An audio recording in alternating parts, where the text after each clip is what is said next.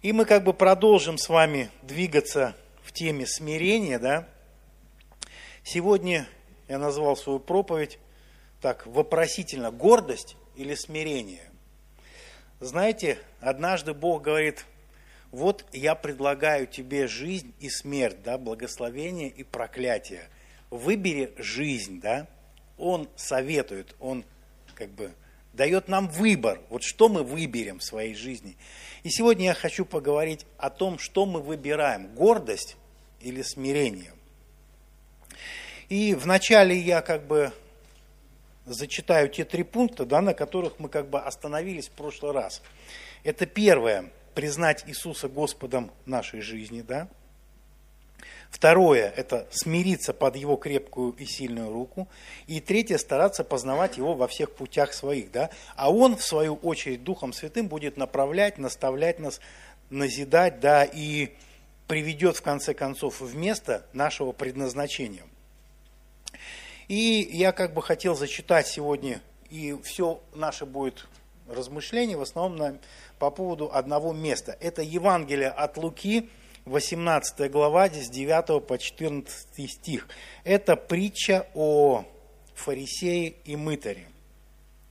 Знаете, я вот в пятницу, ну, мне посчастливилось побывать на открытии нашего молодежного служения, да, и это было благословенное время – и знаете, там вот именно эту тему Денис тоже затронул, как бы, я даже с ним не договаривался, ничего.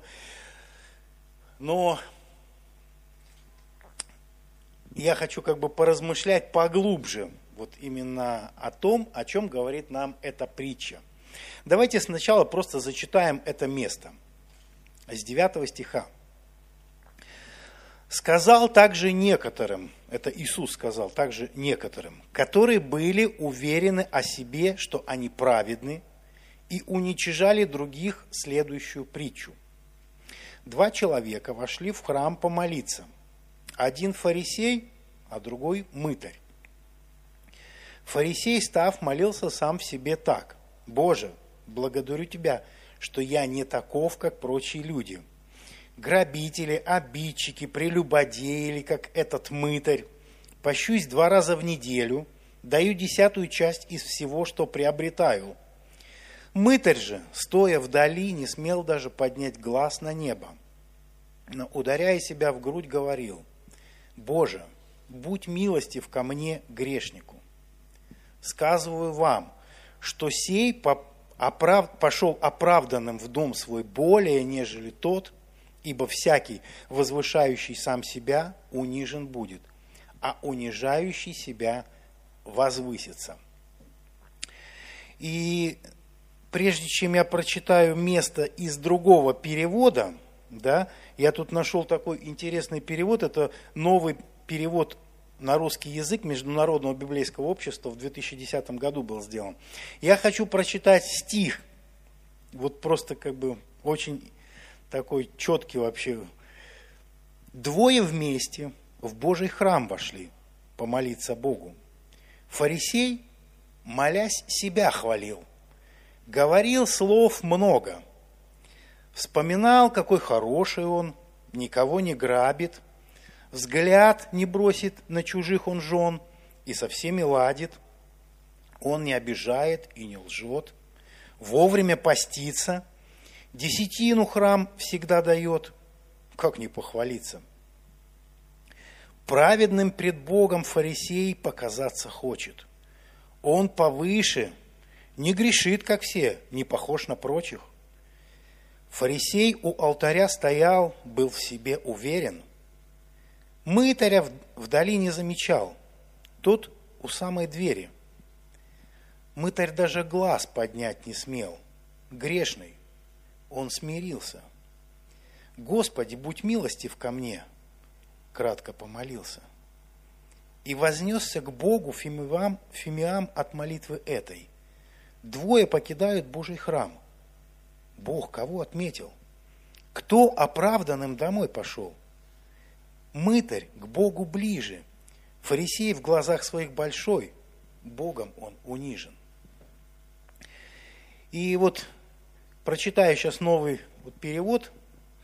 смотрите и обратите внимание и сравните с нашим синодальным переводом, насколько вообще в некоторых местах очень глобальная разница.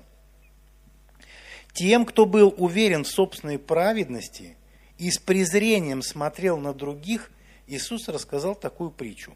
Два человека пришли во двор храма помолиться. Один из них был фарисей, а другой сборщик налогов.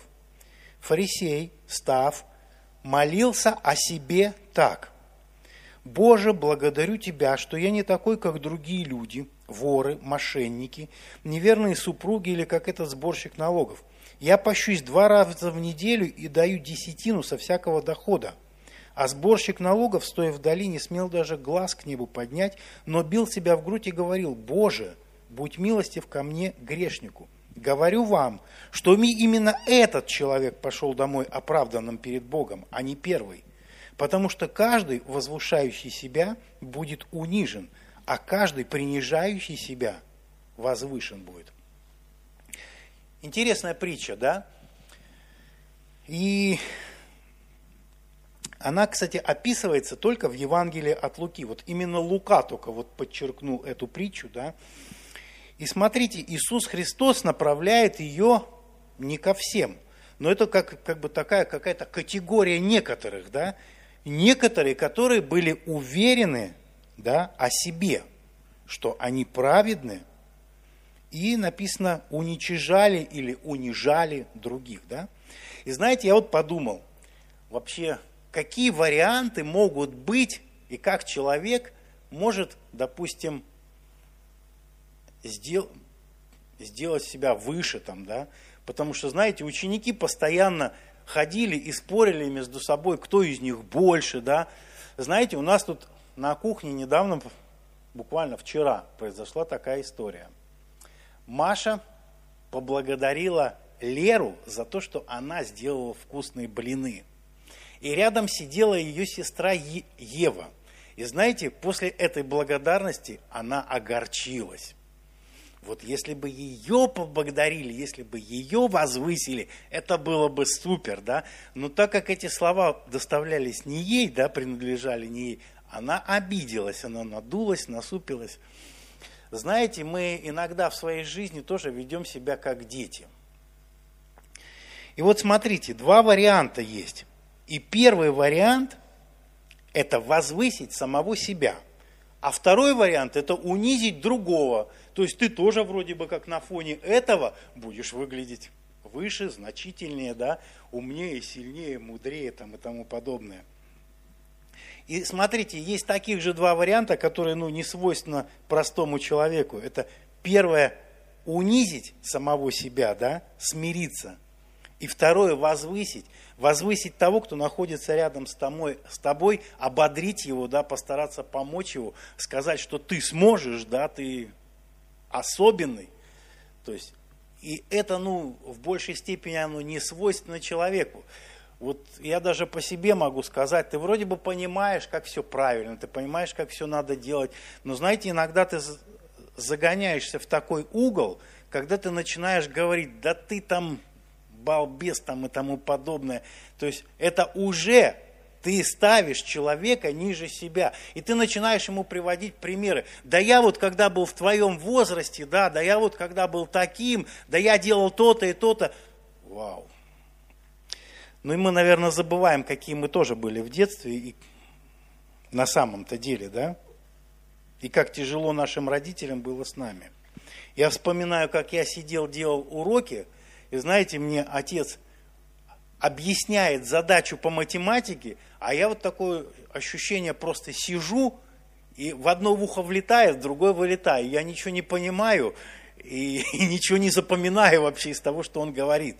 И только когда он уходил, я как бы вроде приходил в себя и начинал вот именно о чем-то думать, в чем-то там ну, разбираться. А вот под этим прессом, короче, я не мог вообще ничего, даже слова нормально ответить.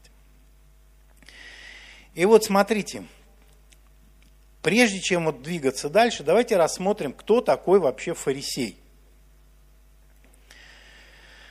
Вообще по еврейски это как бы слово прушим, да, оно переводится как отделившийся – И вот к этой категории, это были мудрецы э, эпохи второго храма, да, это еще династия была этих Маковеев. В, кни... в неканонических книгах даже есть книга Маковейская, да, где там описаны все это, все эти события, все. И это происходило еще до того, как Израиль был завоеван римлянами. Эти, это люди, кстати, были очень образованные, они очень были ну, значимые на тот момент в обществе, очень влиятельные, да. И они именно трактовали и изучали, объясняли священное писание. Ну, одним словом, это были очень влиятельные люди того времени, да. Кто же были мытари? Мытари это были просто сборщики налогов. И причем эти мытари, они были из среды израильского народа. И при этом они собирали налоги не для себя, там, не для евреев, для, а для Римской империи. Ну вот сегодня, допустим, если мы бы встретили такого человека, который собирает деньги там, для тех оккупантов, которые а, там, оккупировали нашу страну, да, ну как бы мы смотрели, какой бы наш взгляд был на этого человека, да, ну, я думаю, что мы бы с презрением просто относились в большей степени да, к нему. И вот мытари – это такие сборщики налогов, которые работали на завоевателей. И вот в притче представлены нам два образа. Образ фарисея, да, как представители, представитель праведности да, по закону, и мытарь человек, как бы, который всеми признаваемый был грешником, да, и для благочестивых людей вообще ну, не свойственно было общаться даже с такими людьми. И вот смотрите, мы читаем, фарисей, стоя в храме, молился. Ну, во-первых, у евреев было принято, да, стоя молиться, там, поднимать взгляд там, на небо, воздевать руки к небу, да, и вот в таком, в таком образе, то есть, и и там написано, что он молился сам в себе. Как бы, читая синодальный перевод, создается такое впечатление, что он молился молча, да, ну, не вслух, а про себя там, типа, да, то есть, что никто не слышал. Но на самом деле оригинальный греческий текст дает нам другое совершенно понимание. Там написано следующее. Фарисей, став к себе, молился так. То есть он не про себя молился, а к себе молился. То есть его молитва была направлена даже не к Богу, а к себе. То есть, ну, иными словами, можно сказать, что он просто пришел в храм для того, чтобы объяснить Богу, насколько он праведный. То есть, ему как бы помощь Бога вообще не нужна была там. И вот смотрите, фактически, да, Моисей, ой, Фарисей пришел в храм молиться, не молиться, а сообщить Богу, какой он вообще крутой, да. И, возможно, в притче тут написано, что там был фарисей и мытарь, но если посмотреть реальную историю, да, то фарисеи, даже как замечал Иисус, они всегда молились, как он говорит, на показ. То есть там, где мало людей, ты их не увидишь. Они всегда были на углах улиц там, чтобы их все видели, чтобы их все слышали, чтобы молитва их там была прилюдной. И я думаю, что просто Иисус не говорил об этом, но если это было происходило в храме, то там было ну, достаточно народу. Потому что фарисею надо было как бы показать себя, показать, ну, насколько он праведный там. И может быть даже не Богу сообщить это, но показать людям, насколько он праведен перед Богом, да? И вот он начинает рассказывать как бы Богу о своих заслугах, да? И с чего он начинает? Он начинает с благодарения Бога. Смотрите, но за что?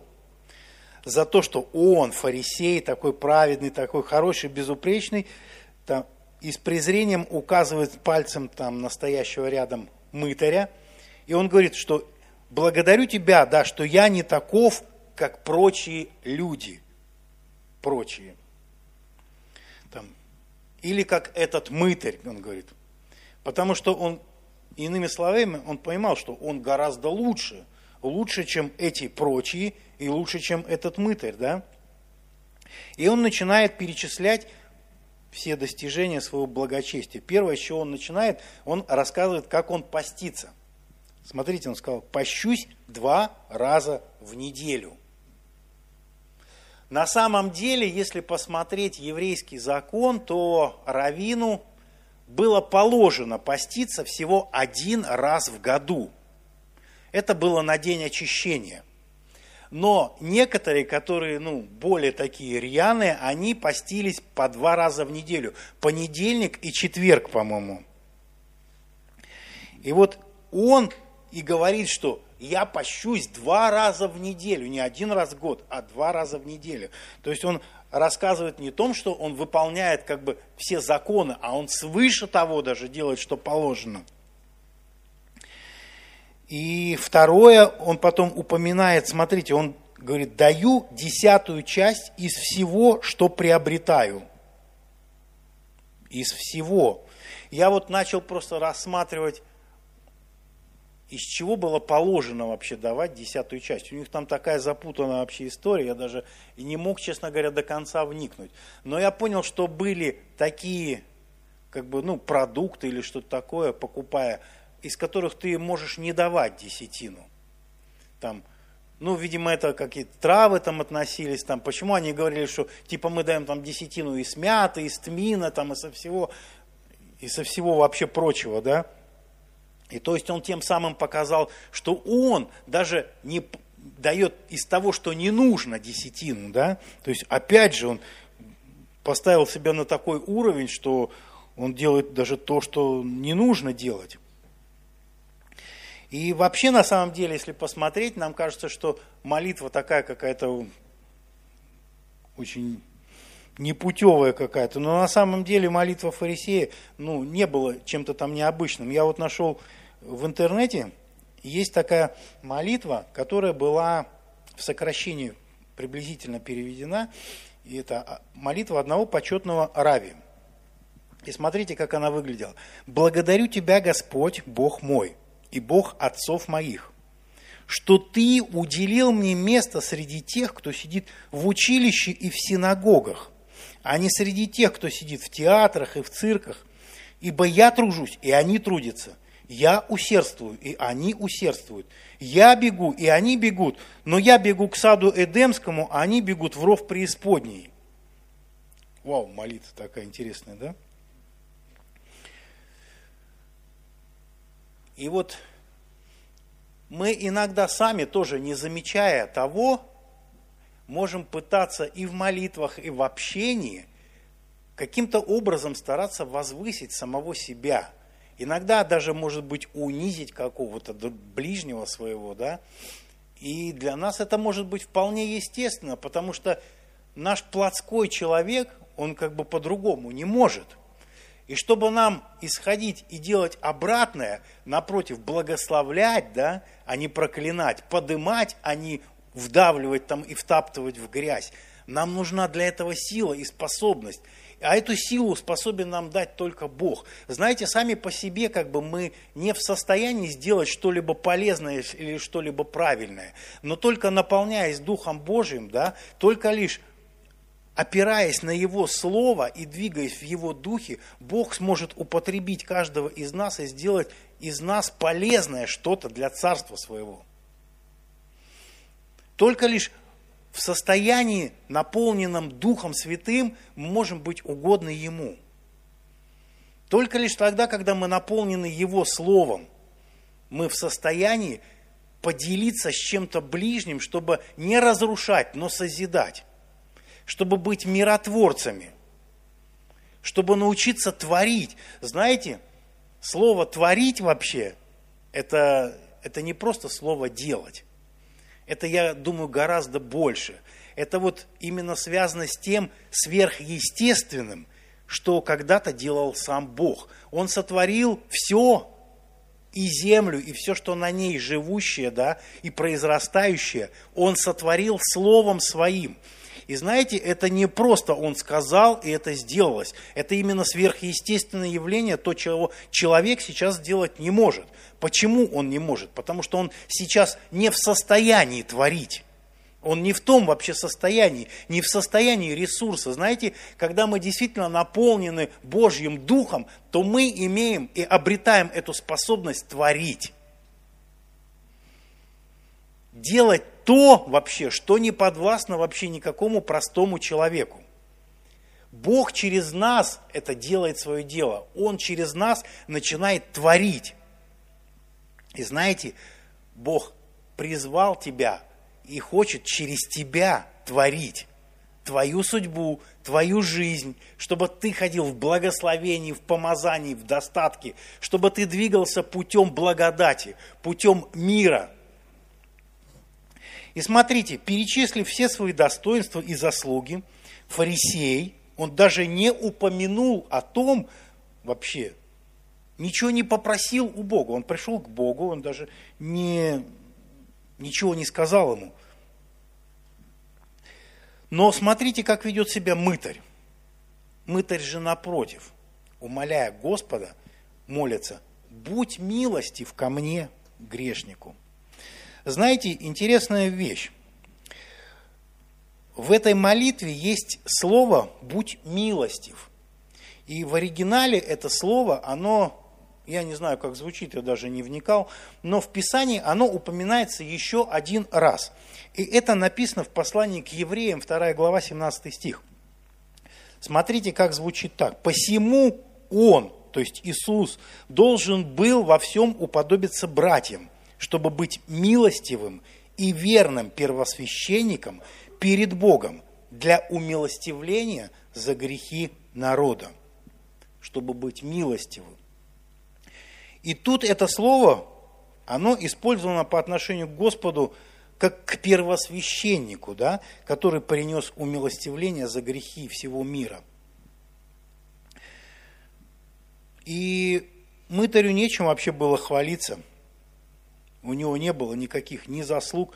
Он просто, я думаю, что видя свою жизнь и понимая, что он делал, он просто бил себя в грудь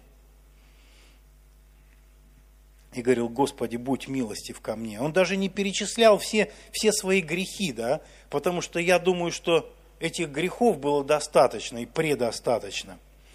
И он лишь уповал на милость Божью. И знаете, с чем можно произвести аналогию? Это 50-й псалом, псалом Давида.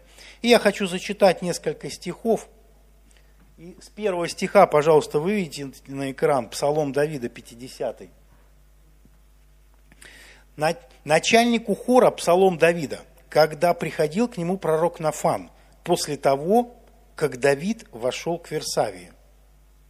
Помните, да, эту ситуацию? Что там произошло? И вот он молится, когда пророк Нафан рассказал ему притчу. Иисус тоже тут рассказал эту притчу не просто так не просто абы как для красного словца, но она была направлена к какой-то определенной категории людей. И вот Давид Мил молится, помилуй меня, Боже, по своей великой милости Твоей и по множеству щедрот Твоих, изгладь беззакония моим. Многократно омой меня от беззакония моего и от греха моего очисти меня, ибо беззакония мои я сознаю – он говорит, я осознаю все, что я наделал. Я осознал. Благодаря тому, что ты послал своего пророка, и он открыл мне глаза. И он говорит, беззаконие мои я сознаю, и грех мой всегда предо мною. Тебе, тебе единому согрешил я, и лукавое пред очами твоими сделал. Так что ты праведен в приговоре твоем и чист в суде твоем. твоем. Смотрите, он говорит, что ты праведен – приговоре твоем. Он соглашается, что Бог вынесет правильное решение. Знаете, мы иногда, когда нас обличают в чем-то, нам не нравится, да, мы, нас может коробить вообще, когда нам правду говорят в глаза, какие мы есть на самом деле, да, иногда. Наш внутренний, наш ветхий человек это не принимает, он бунтует просто. Но смотрите такую ситуацию, а представьте, когда вас будут обвинять в незаслуженных поступках, в незаслуженных делах. Как, как мы поведем себя в данной ситуации? естественно, мы начнем оправдываться, доказывать тому человеку, что мы не виновны в этом. Но смотрите, поведение Иисуса. Его обвиняли на суде незаконно. Ему приписывали то, что он не делал. Но что он делал? Он просто молчал. Он смирил себя, быв послушным до самой смерти. И он безгласно принял это. Знаете, Бог хочет каждому из нас в наши сердца вот именно поселить этот дух. Чтобы мы научились смиряться под Его крепкую руку – и вот он говорит, что ты праведен в приговоре твоем и чист в суде твоем. Если бы каждый из нас обратил внимание на свою жизнь, на то, не как со мной сейчас поступили, а как я зачастую поступаю со своими ближними. Возможно, я их каждый день сам обзываю, унижаю и тому подобное, но я этого не вижу. Но когда это дело коснулось меня, мои глаза открылись. Понимаете? Я понимаю, что это несправедливо, и я буду доказывать эту несправедливость. Я буду доказывать, что я прав, а не ты. И не делал я такого ничего подобного. Но Бог абсолютно хочет иного. Он хочет научить нас чему-то особенному – то, чему вообще не свойственно этому миру. Он пришел дать нам иной мир, мир в наши сердца. Он хочет научить нас этому смирению. И смирение – это тот путь, который длится до последнего дня нашей жизни. Каждый день Бог будет тебе что-то показывать. Что-то ты будешь воспринимать в штыки, с чем-то ты будешь противиться, да? Но тебе надо это принять, потому что Давид сказал, я соглашаюсь, что твой суд, он праведный. И лучше пускай Бог осудит нас здесь на земле, чем нежели мы получим это осуждение потом там, стоя перед престолом этой благодати. Сегодня у нас еще есть возможность спасения, есть возможность исправления путей наших, да? Есть возможность у каждого покаяться, посмотреть вглубь своего сердца, вникнуть в Слово Божие и вникнуть в свою жизнь, посмотреть на самого себя и исправить пути свои, приготовить путь для Господа в нашей жизни. И когда мы согласимся, что, как Давид, ты праведен в приговоре твоем, да, и чист в суде твоем, нам, возможно, станет просто легче открываться перед Ним. И смотрите, вот я в беззаконии зачат, дальше седьмой стих, и во грехе родила меня мать моя. Вот ты возлюбил истину в сердце, и внутрь меня явил мне мудрость. Окропи меня иссопом, и буду чист, омой меня, и буду белее снега. Дай мне услышать радость и веселье, и возрадуются кости тобою сокрушенные. Вы понимаете, в каком состоянии находился Давид? Ему было не до веселья. И он молился Господу, чтобы он дал радость услышать это веселье, чтобы возрадовались его кости, Богом сокрушенные. Он говорит, отврати лицо твое от грехов моих и изгладь все беззакония мои. Сердце чистое сотвори во мне, Боже, и дух правый обнови внутри меня. Не отвергни меня от лица Твоего, и Духа Твоего Святого не отними от меня. Возврати мне радость спасения Твоего, и Духом владычественным утверди меня. Знаете, я думаю, что эту молитву нужно более конкретно и серьезнее разбирать, потому что это пример для каждого из нас – Давид – это такой чудесный пример, на которому, у которому есть чему поучиться. Который, независимо от того, что произошло, он признал это, признал себя виновным, признал суды Божьи праведными, да, и смирился под крепкую руку Божию. Он был готов принять наказание от Бога, потому что совершил непотребное. И знаете, я думаю, что тот мытарь, который молился, находясь вообще где-то в отдалении, возможно, это было у дверей, он даже не пошел к алтарю, и он молился, Господи, будь милостив ко мне, грешнику. И бил себя только лишь кулаком в грудь. Это есть смирение.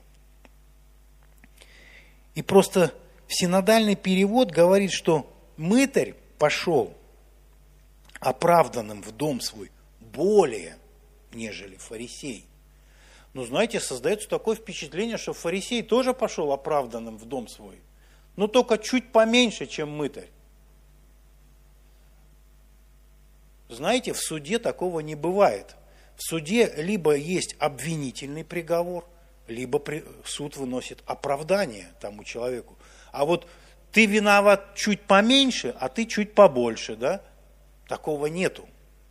У Бога есть да, да, а нет, нет. У Бога все однозначно. Либо оправдание, либо приговор. И Бог выносит оправдание этому мытарю суд выносит оправдательный приговор, да? И смотрите, в конце Лука пишет к этой притче такой принцип.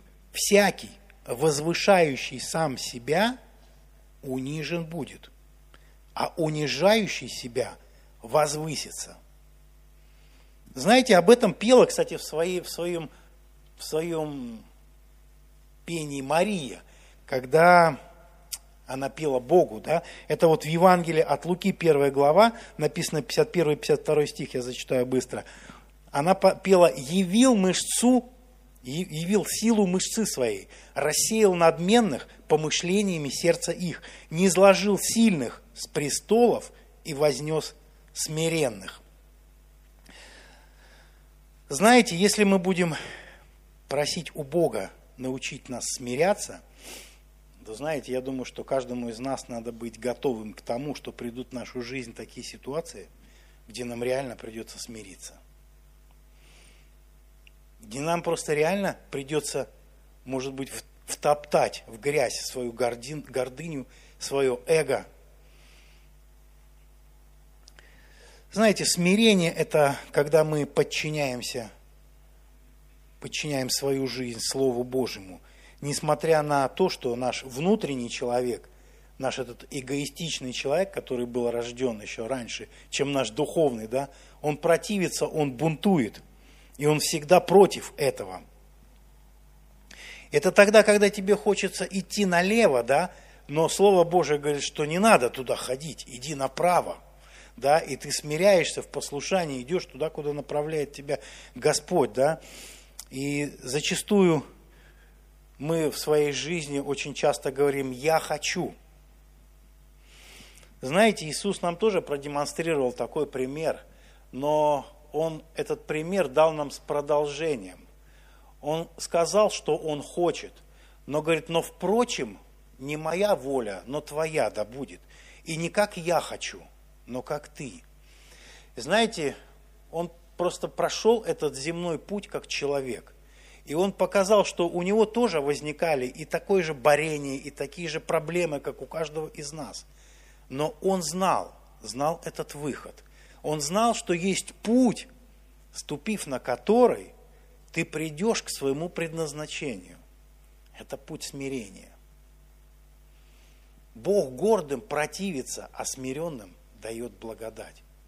Знаете, смирение и гордость, это можно сказать, как две противоположности – там, где есть гордость, нет смирения. Там, где есть смирение, уходит гордость. Это где свет, там нет никакой тьмы. Понимаете? И там, где тьма, там нет никакого света. Но мы склонны думать, Иисус даже говорит, что ты подумай, вот если ты называешь то, что в тебе свет, это тьма, то какова же тогда на самом деле тьма?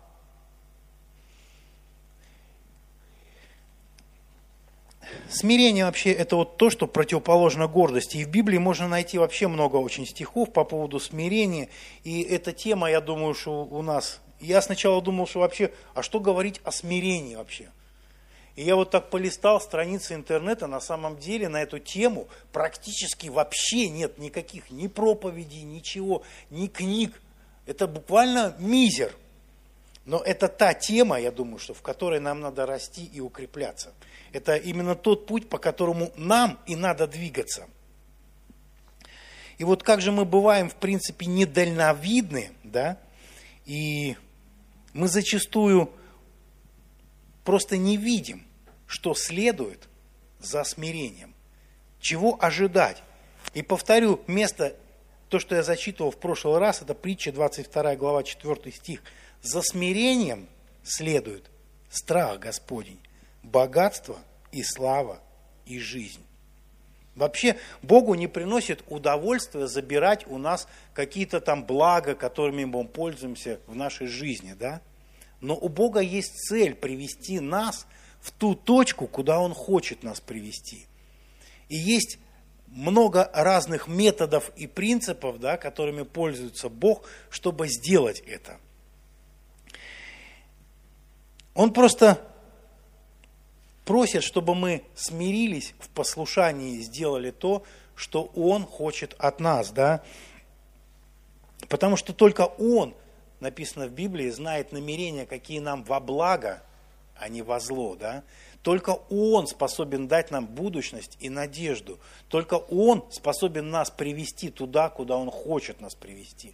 Мы сами туда не дойдем. Мы просто не в состоянии, мы не в ресурсе, понимаете? Только Он закладывает в наши сердца это желание. Только Он закладывает в наши сердца эту способность и силу дает нам, чтобы пройти этот путь. Знаете,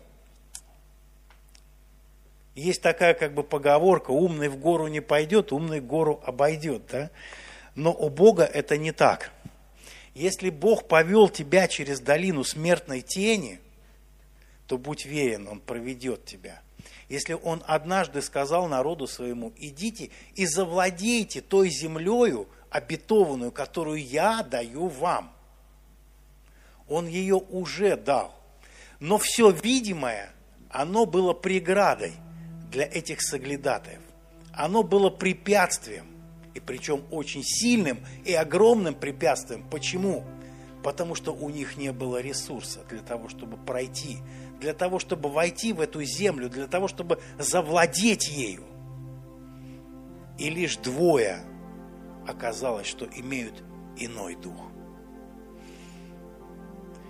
Я хочу, чтобы Бог вселил в наши сердца этот иной дух – не тот дух, который правит этим миром, не тот дух, который ведет нас по плоти и заставляет делать дела плотские, но тот дух, который ведет нас к смирению, который даст нам силы смириться под крепкую руку Божью, который даст нам способность не унижать, но возвышать других.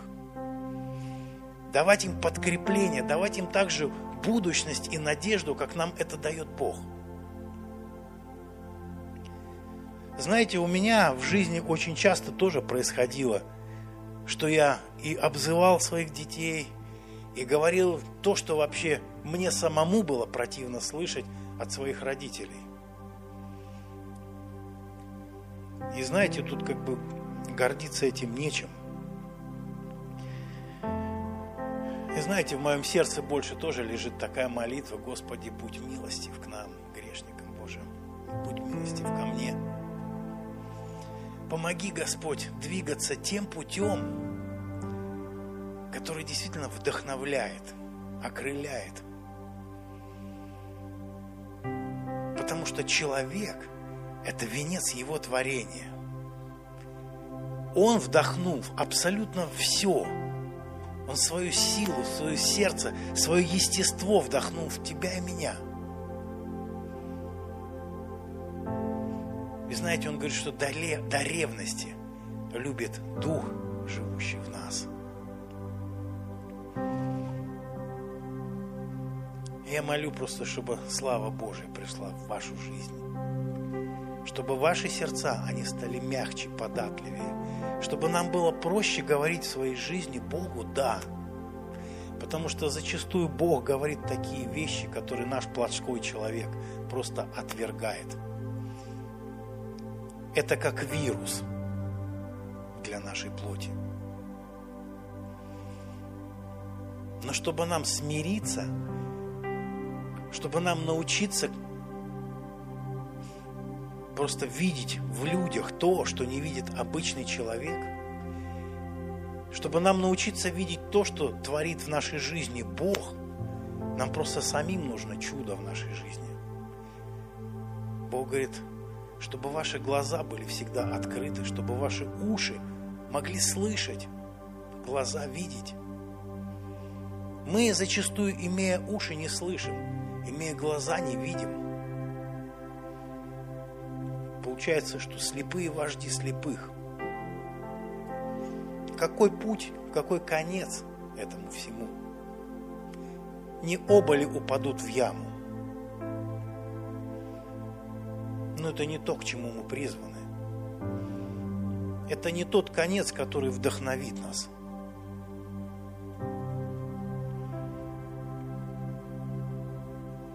Бог говорит, что ты будешь головой, а не хвостом.